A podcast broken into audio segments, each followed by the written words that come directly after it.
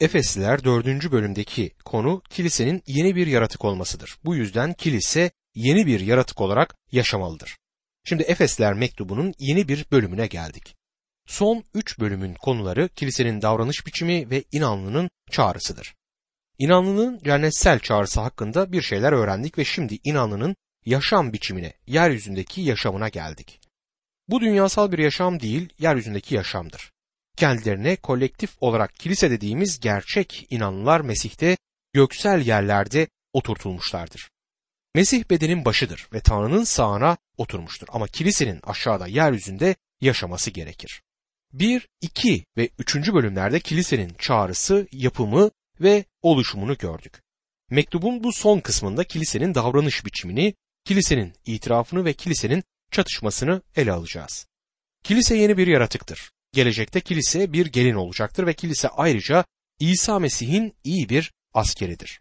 İlk üç bölümde Mesih'in görünümünün değiştiği dağın zirvesindeydik. Burası İncil'deki en yüksek ruhsal noktalardan birisidir.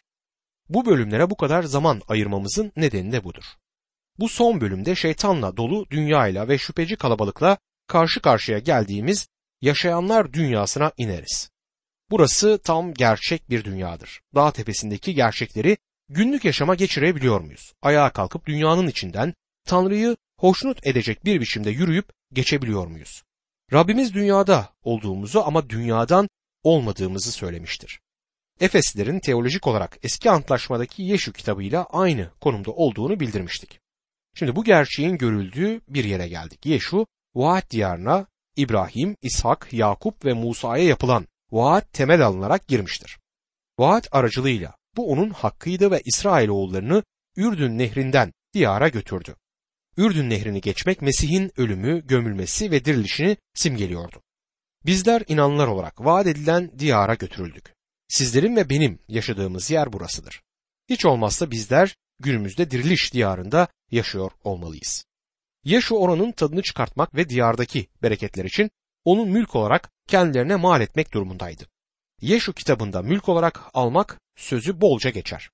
Düşmanlar ve diğer engeller yolunda durduğu halde Yeşu'nun onları yenip diyarı istila etmesi gerekiyordu. Korum sözcüğü Efeslerin birinci bölümünde bir anahtar sözcüktür. Tanrı bizleri her türlü ruhsal bereketle kutsamıştır. Tanrı bunları bize vermiştir ama bizler burada onları kendimize mülk olarak edinmiş bir şekilde yaşamıyoruz. İsrailoğullarına diyarları vaat etmişti ama oraya gidene dek orası asla sahip olmayacakları bir diyardı. Yeşu 1. bölüm 3. ayette şöyle yazar. Musa'ya söylediğim gibi ayak basacağınız her yeri size veriyorum. Tanrı Yeşu hepsi senin ama sadece kendine alabildiklerinin tadını çıkartabilirsin diyordu. Şimdi inanlı göksel yerlere girip oradaki bütün ruhsal bereketleri alabilme ayrıcalığına sahiptir. Ancak Mesih'teki araştırılamaz zenginlikler ruhsal ölçme aracı olan Tanrı sözüyle araştırılmalıdır. Şimdiye kadar mektupta yüce bildiriler yer alıyordu ama artık bunlar buyruk olacaktır. Böylesine yüceltilmiş bir yere çağrılmış olanların şimdi çağrılarına oranlı bir yaşam biçimi yaşamaları buyurulacaktır. Bazı insanlar mektubun ilk parçasında yaşar ve çok süper, çok ruhsal kutsallar haline gelirler. Büyük bir kente ilk geldiğimde tanıştığım böyle bir aile vardı. Vaizlik yaptığım kiliseye geliyorlardı ama kilisemize üye değildiler. Muhteşem, aktif insanlardı. Bir gün kendilerine kiliseye neden katılmadıklarını sordum. Gözlerini tavana kaldırıp bizler görünmeyen kilisenin üyeleri izlediler ve göz kapaklarını kırpıştırdılar. Görünmeyen kilisenin üyeleri olan bu insanların birçoğunun gerçekten görünmez olduğunu öğrendi. Pazar akşamları ve çarşamba akşamları onları göremezsiniz. Hatta onlardan yardım istediğiniz zaman da görünmezler. Dostum bu konuda pratik olmalıyız. Görünmez kilisenin kendisini yerel toplulukta görünür kılması gerekmektedir. Efeslerin pratik bölümlerine, kilisenin yeryüzündeki davranışlarına geldik ve bu bölümde kilise yeni bir yaratık olarak resmedilmiştir. Yeni yaratığın kendisini bu dünyada sergilemesi gerekir görünmeyen kilisenin üyelerinin kendilerini görünür kılmaları gerekmektedir. Dışarıya dönük olmalılar. Tanrı sözünü bildirmeleri gerekir. Bundan sonra gelecekler sadece Mesih'te olanlarla sınırlıdır. Tanrı'nın ruhu kurtulmuş insanlarla konuşmaktadır.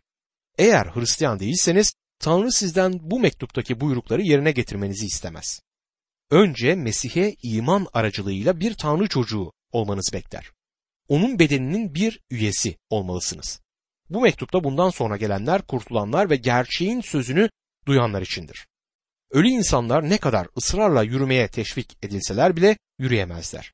Ölülerin önce diriltilmeleri gerekir. Elçi Paulus bizlerin suçlar ve günahlarda ölü olduğumuzu söylemiştir. Kayıp olanların hepsinin durumu budur. Bir komutan mezarlığa girip dikkat ileri marş diye bağırmaz. Eğer deseydi ileriye doğru gidecek kimse olmazdı. Kimse kıpırdamazdı. Önce yaşamaları gerekir. Dinlerin ölmekte olan dünyaya bir şey yapın ve birisi olacaksınız demeleri bana ilginç gelir. Tanrı bunun tersini söyler. Birisi olun ondan sonra bir şey yapabilirsiniz der. Eğer Hristiyan değilseniz kenarda durup dinleyin. Bir inanlı olacaksanız Tanrı'nın sizden ne istediğini öğreneceksiniz ve etrafınıza baktığınızda kutsalların Tanrı'nın yaşamlarını istediği gibi yaşayıp yaşamadıklarını o zaman bileceksiniz.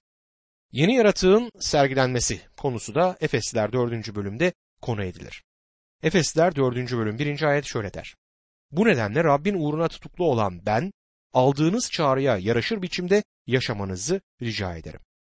Bu nedenle birleştiricidir, bir geçiş sözüdür. Bu mektubun ilk üç bölümünde gördüğümüz Tanrı'nın inanlı için yaptığı her şeyi göz önüne alır. Elçi Paulus Rab uğruna tutukludur. Mesih'teki konumundan ötürü tutuklu. Paulus'un Mesih'le birlikte göksel yerlerde oturmakla birlikte Yahudi olmayan uluslar için Mesih'in bir tanığı olduğundan ötürü hapishanede oturması ilginçtir. Aldığınız çağrıya yaraşır biçimde yaşamanızı rica ederim diyor. Buradaki rica etmek sözü Romalılar 12. bölüm 1. ayette kullanılan sözcüğün aynısıdır. Ateş ve gök gürültüsüyle gelen Sina dağındaki buyruk değil, sevginin yumuşakça kendisini göstermesidir. Romalılar 12. bölüm 1. ayette bu söz şöyle geçer. Öyleyse kardeşlerim Tanrı'nın merhameti adına size yalvarırım. Çağrımıza yaraşır bir biçimde yaşamamız gerekmektedir. Mesih'te sahip olduğumuz konumla orantılı bir düzeyde yaşamalıyız. Filipeliler 1. bölüm 27. ayette ancak yaşayışınız Mesih'in müjdesine layık olsun. Öyle ki gelip sizi görsem de gelmesem de sizinle ilgili haberleri tek bir ruhta dimdik durduğunuzu, müjdede açıklanan inanç uğruna tek can halinde birlikte mücadele ettiğinizi, size karşı olanlardan hiçbir şekilde yılmadığınızı duyayım. Böyle davranmanız onlara bir belirtidir. Kendilerinin mahvolacağını, sizlerin ise kurtulacağını gösteren bir belirti. Bu da Tanrı'nın işidir diyor. Elçi Paulus yine Koleseliler 1. bölüm 10. ayette konuyla ilgili Rabbe yaraşır biçimde yaşamanız, onu her yönden hoşnut etmeniz, her iyi işte meyve vererek Tanrı'yı tanımakta ilerlemeniz için dua ediyoruz der. İncil 1. Selanikliler 2. bölüm 10. ayette ise iman eden sizlere karşı davranışımızın nedenli kutsal, adil, kusursuz olduğuna siz tanıksınız. Tanrı da buna tanıktır der. Elçi Paulus müjdeye yaraşır bir şekilde yaşamamız için bizlere yalvarmaktadır.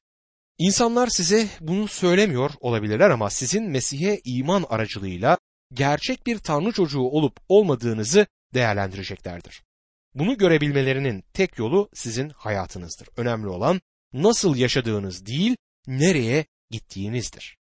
Yuhanna 1. bölüm 7. ayet ama o ışıkta olduğu gibi biz de ışıkta yürürsek birbirimizle paydaşlığımız olur ve oğlu İsa'nın kanı bizi her günahtan arındırır der. Işıkta yürümek Tanrı sözünün ışığında yürümektir. Tanrı sözünde gerçekten ne kadar zaman geçiriyorsunuz? Çocuklarınız kutsal kitabı okuyarak ne kadar zaman geçirdiğinizi biliyorlar. Ayrıca komşularınız da biliyor ve kilisedeki insanlar da biliyor. Tanrı ile paydaşlık içinde yürümeyi istiyorsak Tanrı sözünün ışığında yürümeliyiz. Daha önce broşür dağıtan bir adamın başından geçenleri anlatmıştım. Bu arada bunun bir hizmet olduğunu ve çok dua ve zeka gerektirdiğini de söylemeden edemeyeceğim. Okuması yazması olmayan bir siyahiye bir broşür verilmiş adam bu ne diye sormuş.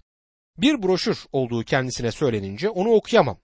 Onun için sizin broşürlerinizi seyredeceğim demiş.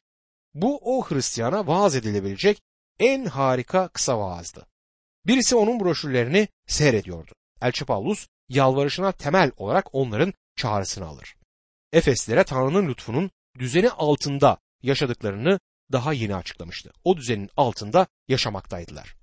Efesler 4. bölüm 2 ve 3. ayetlerde her bakımdan alçak gönüllü, yumuşak huylu, sabırlı olun. Birbirinize sevgiyle, hoşgörüyle davranın. Ruhun birliğini esenlik bağıyla korumaya gayret edin yazar. Alçak gönüllülüğün buradaki anlamı aşağıya indirilmiş bir kafadır. Paulus vaaz ettiklerini yaşamaktaydı.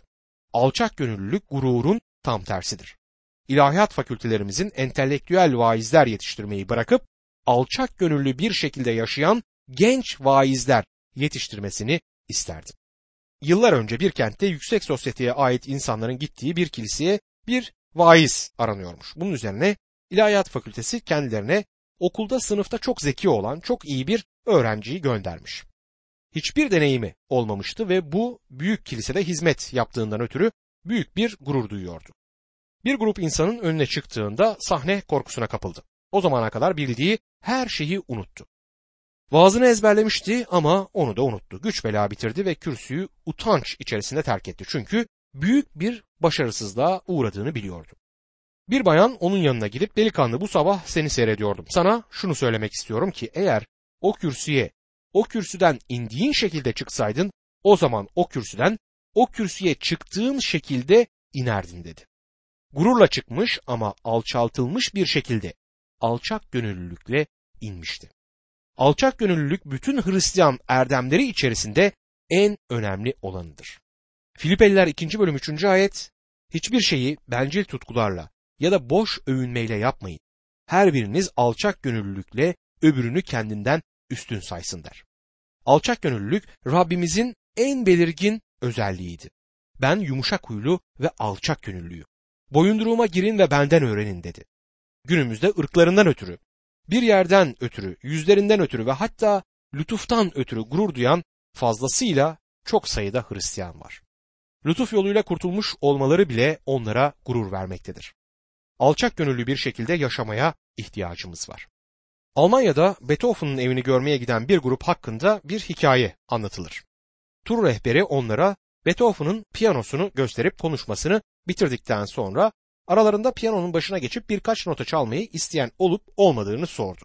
Uzun gri saçlı bir beyefendiden başka herkes piyanonun başına koşuştu. Sonunda rehber kendisine piyanonun başına geçip birkaç nota çalmayı istemez misiniz diye bu adama sordu. Adam hayır kendimi buna layık görmüyorum dedi. Bu adam Beethoven'ın piyanosunu çalmaya layık tek adam olan Badareski'ydi. Kutsalların bir şeyi yapma armağanları yokken ortaya çıkıp onları yapmaları çok sık rastlanan bir olaydır. Kilisenin işini yapacak insanları bulmakta zorlandığımızı söyleriz ama bir başka aşırı uç daha vardır. Yapma armağanları olmayan işleri yapmaya çalışan insanlar. Alçak gönüllü bir şekilde yaşamamız gerekir. Alçak gönüllü ve yumuşak huylu. Yumuşak huylu olmak yumuşak olmak demektir ama zayıflık demek değildir. Yumuşak huylu olmak itilip kakılabilecek biri olmak değildir. Kutsal kitapta yumuşak huyluluklarıyla tanınan insanlar var. Örneğin eski antlaşmada bu Musa'ydı ve yeni antlaşmada Rabbi İsa'ydı. Musa'nın dağdan inip taş levhalara yazılı on emiri kırdığını gördüğünüzde ve kardeşi Harun'a ve İsrailoğullarına söylediklerini duyduğunuzda bütün bunlara yumuşak huyluluk diyebilir miyiz? Ne diyordu? Tanrı dedi. Rab İsa tapınağa girip orada para değiştirenleri kovduğunda bu yumuşak huyluluk olarak kabul edilebilir miydi? Kesinlikle öyleydi. Dünya yumuşak huyluluğu zayıflık olarak görür. Kutsal kitap yumuşak huyluluğun bedeli ne olursa olsun Rabbin isteğini yapmak olduğunu söyler. Yumuşak huyluluk Tanrı'nın isteği önünde eğilmektir. Sabırla diyor. Sabır burada öfkelenmemek anlamına gelir. Bu Galatyalılar 5. bölüm 22. ayete göre ruhun meyvelerinden birisidir. Yani hızlı kızmamalıyız. Bu sabırdır. Birbirinize sevgiyle davranın demek kişinin kendisini sevgi ruhunda tutmasıdır. Koleseliler 3. bölüm 13. ayette birbirinize hoşgörülü davranın. Birinizin ötekinden bir şikayeti varsa Rabbin sizi bağışladığı gibi siz de birbirinizi bağışlayın der. Ruhun birliğini korumaya gayret edin. Rab İsa birlik içinde olmamız için dua etmişti. Yalnız onlar için değil, onların sözüyle bana iman edenler için de istekte bulunuyorum. Hepsi bir olsunlar. Baba, senin bende olduğun ve benim sende olduğum gibi onlar da bizde olsunlar. Dünyada beni senin gönderdiğine iman etsin dedi Yuhanna 17. bölüm 20 ve 21. ayetlerdi. Tanrı'nın ruhu bizleri bir tek bedende vaftiz etmiştir. 1. Korintiler 12. bölüm 13. ayet İster Yahudi, ister Grek, ister köle, ister özgür olalım. Hepimiz bir beden olmak üzere aynı ruhta vaftiz edildik ve hepimizin aynı ruhtan içmesi sağlandı der. İnanların kutsal ruhun koyduğu birliği korumaları gerekir. Bizler o birliği yapamayız. Bu tür birlik olması için zorlamada bulunmak üzere bir ekümenik harekete katılamayız. Sadece kutsal ruh o birliği yaratır ve bizim vazifemiz de onu korumaktır. İsa'ya gerçekten iman eden herkes bir bedene aittir ve Mesih'te bir olduğumuzun bilincinde olmamız gerekir. Efesliler 4. bölüm 4 ila 6. ayetler arasına geldiğimiz zaman bu birliğin yedisinin sayıldığını görürüz. Şöyle yazar.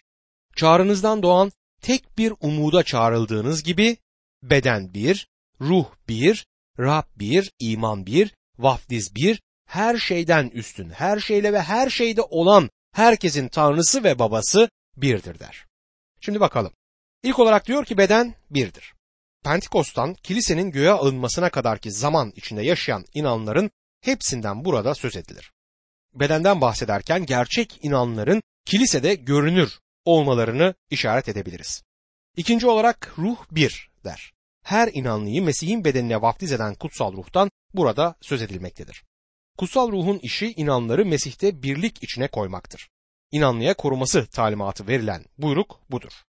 Üçüncü olarak çağrımızdan doğan tek bir ümit yazıyor. Bütün inanların önüne konulan hedeften burada söz edilir. Bu dünyadan Mesih'in huzuruna alınacaklardır. Kutlu ümit budur. Titus 2. bölüm 13. ayet bununla ilgili iyi bir referans oluşturur. Rab bir derken burada İsa Mesih'ten söz edilir. İnanlar üzerindeki Rabliği kilisenin birliğini var etmektedir. İman bir diyor. Elçilerin doktrini adı verilen gerçeklerden burada söz edilir. Elçilerin işleri 2. bölüm 42. ayette buna işaret etmektedir. Bu inkar edildiğinde bölünmeler oluşur. İnanların birbirlerine bağlanmasını sağlamak için bir esas olmalıdır. Bu esas doğru doktrindir. Altıncı olarak vaftiz bir diyor. Gerçek vaftiz olan kutsal ruhun vaftizinden burada söz edilir. Törensel vaftiz suyla yapılır. Suyla vaftiz kendisi aracılığıyla inanların birlik içine sokulduğu kutsal ruhun gerçek vaftizinin bir simgesidir. Ve son olarak herkesin tanrısı ve babası birdir diyor. Tanrı'nın inanlara babalık edişinden burada söz edilmektedir. Sadece bir tek Tanrı olduğundan o imansız olanların babası değildir. Oğulluk sadece Mesih aracılığıyla gerçekleşir. İnanların birliği imanlı olanlarla olmayanlar arasında kesin bir ayrımı oluşturur. Tanrı yeniden doğuş aracılığıyla kendisinin olan herkesin babasıdır. Elçi Paulus cennette babanın sağında olanla birleşmiş olan Mesih'in bedeninden yani kiliseden söz eder. Kilise yeni bir yaratıktır, bir sırdır. Kilise Mesih'te olduğundan ötürü bütün bunlar doğrudur. Bazı insanlar bu gerçeklere öylesine dalmış olabilirler ki kafaları öylesine cennette meşguldür ki bu dünyada kimseye bir faydaları yoktur. Elçi Paulus bizlere hala bu çok kötü, bu çok günahlı dünyada yaşamak zorunda olduğumuzu göstermeye çalışır. İnanlının yaşama hakkındaki bu konuşmasında Paulus ilk olarak bireylere hitap etmektedir. Bireyin alçak gönüllülük ve yumuşak bir ruhta yaşaması gerektiğini söyler. Sonra tek bir beden, tek bir ruh olan bütün kiliseye açılır. Son olarak bu bölümü Tanrı'nın yakınlığını ve üstünlüğünü resmeden büyük bir doruğa çıkartır. Tanrı her şeyin üzerinde, her şeyle ve her şeydedir. Bu Tanrı'nın üstün olduğu anlamına gelir. Tanrı bütün yarattıklarının üzerindedir. Yarattıklarına bağımlı değildir. Nefes almak için oksijene bağımlı değildir. Diğer yandan hafta sonunda yeterli yiyeceği olması için cumartesi günü alışverişe gitmesi de gerekmez. O üstündür. Sadece üstün olmakla kalmaz, aynı zamanda yakındır. Sadece her şeyin üzerinde olmakla da kalmaz, aynı zamanda her şeyle ve her şeydedir. Bunun anlamı onun sizler ve benim içinde yaşadığımız bu evrende olduğudur. Onu planı ve amacına göre motive eder. Yaşama anlam veren budur. Yaşamı yaşanmaya değer kılan budur. Hayat ara sıra sıkıcı olmaya başlar. Bir monotonluğu vardır hayatın. Radyo programımın yayınları için kayıt yapmayı çok sevdiğim halde bazen bir iki hafta boyunca çalışma odamda oturduğumda monoton hatta sıkıcı olmaya başladığını itiraf edeyim.